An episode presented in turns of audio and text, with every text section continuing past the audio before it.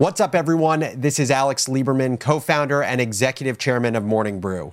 Welcome back to Founders Journal, my personal audio diary, where I give you, the business builder, the tools you need to think better in order to build better, whether that's building a business, a team, or a new product.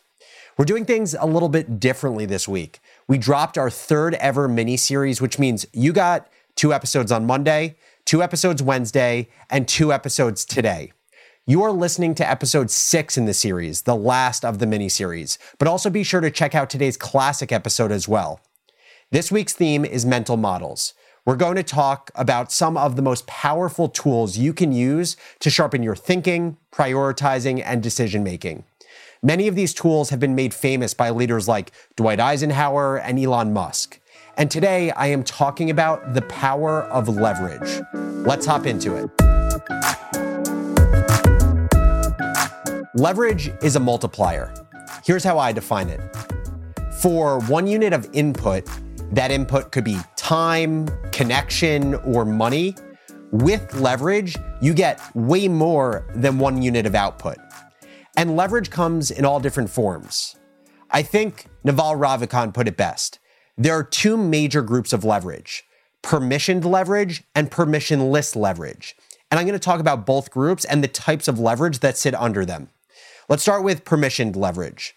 Permissioned leverage is the oldest form of leverage. And if you know what leverage is and you think of examples of leverage, odds are that you're thinking about some sort of permissioned leverage.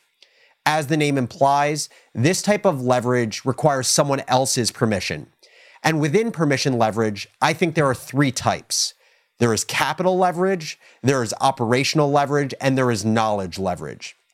Capital leverage is what most people think of when they think of the word leverage, something dealing with money or getting lent money.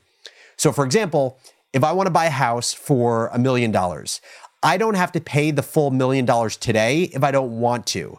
I just have to put down, say, $100,000, and a bank will cover the rest of it in the form of a mortgage. That is capital leverage. $100,000 of my own money with leverage gave me the ability to buy a house worth a million dollars. So, bringing it back to permissioned leverage, this type of leverage required permission by the bank to give money in order for me to buy the house. Same thing goes for operational leverage. Operational leverage is simply labor. Hiring someone else or several others to do a job that you don't want to or need to do. So, for example, by hiring an executive assistant, I don't personally have to spend, say, three hours a day on email and my calendar. That is operational leverage. By having a team of people, a founder or a CEO can accomplish a mission of a business, a mission that is far bigger than what they can accomplish on their own without doing most of the work because they have operational leverage. Management is another way of saying operational leverage. Operational leverage is one of the oldest forms of leverage. It is still highly effective, but it is not infinitely scalable. One of the reasons for that is, again, because it is permissioned, like Naval said. To gain labor leverage or operational leverage, you need to convince someone to work for you. You need to convince them to stay working for you, and they only work for you some percentage of the time, since by definition, a job isn't 24 7.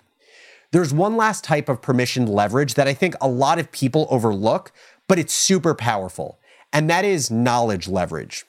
Knowledge leverage is leverage that is created by surrounding yourself with people who possess information that you don't. Another way of saying this is your network or your closest confidants. This is actually one of the most unfair advantages that I've had as a founder of a business. By having access to people that are experts in their domain and have become experts over decades of acquiring knowledge and experience, this type of leverage saves years of time. So I can become really smart about direct to consumer brands by talking to Nick Sharma about everything he's learned about the last decade. I can become really smart about real estate by talking to Chris Powers about everything that he's learned building up a nine figure portfolio of real estate assets. I can become really smart about living a purposeful life by talking to Jay Shetty about his life's work and his time as a monk. Knowledge leverage is super underrated. Okay, so those are the three types of permission leverage, as Naval refers to it. Now let me talk about permissionless leverage. Permissionless leverage is a newer phenomenon thanks to technology. This is leverage that doesn't require someone else's permission to gain that leverage. You need permission from a bank to give you a mortgage. You need permission from a person to work for you. You need permission from an expert to share their biggest career learnings. Permissionless leverage is the type of leverage that is infinitely scalable and it works for you while you sleep. Permissionless leverage is the newest type of leverage, and it's only been made possible by the internet. And there are two types of permissionless leverage software leverage and media leverage. So let's go through software leverage. It's simple. Code is the language of computers, hardware, and robots. And now that we have the ability to speak that language too through coding and programming, we can have this army of computers work for us 24 7, 365 days a year. And the best part of it is not that it just creates incredible leverage, but it's also highly scalable. Once you teach a computer to do something, it becomes virtually free for that computer to do whatever that thing is for customer 10, customer 100, and customer 10,000.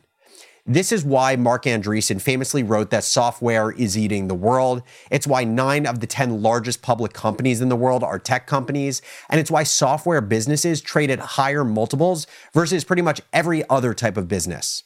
Software leverage is massive and it's wildly scalable. Then there's one other type of permissionless leverage. And this is the type that I am quite familiar with and spend a ton of time thinking about when building a media business because of the advent of social networks and social media, as well as low cost tools like Substack, MailChimp, Canva, etc., every individual with a device and the internet has the ability to broadcast their message to the world as if they are a TV or media company that has thousands of employees. Here's a simple example. I spent 15 minutes recording this podcast in my office. That 15 minutes is now featured on a podcast feed that's broadcasted to tens of thousands of followers. That 15 minutes has also been edited and is now featured on YouTube for Morning Brew subscribers or for people who search leverage to watch.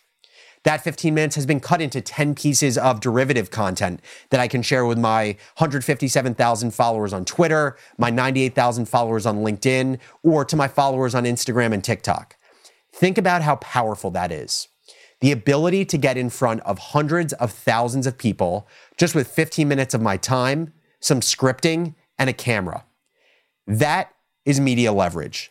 So, to sum it up, leverage is the process by which one unit of input, time, money, or knowledge, is turned into many units of output. So, to sum it up, leverage is the process by which one unit of input, time, money, or connections, is turned into many units of output. Leverage can be permissioned or permissionless. And your job is to understand these different types of leverage so that you can make use of them in your career and magnify all of the knowledge you accumulate and the smart choices you make as a professional. As always, thank you so much for listening to Founders Journal and specifically this episode on the power and types of leverage. If you enjoyed, make sure to tune into all six episodes that this week are part of Founders Journal's mini series on mental models.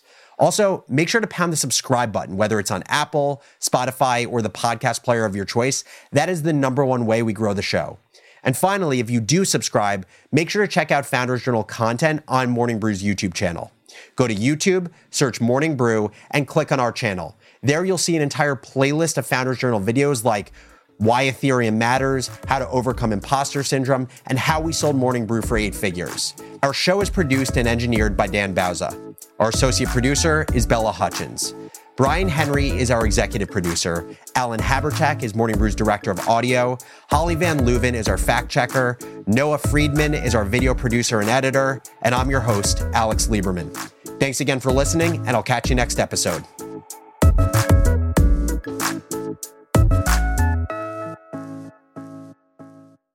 Take your business further with the smart and flexible American Express Business Gold Card. It's packed with benefits to help unlock more value from your business purchases. That's the powerful backing of American Express.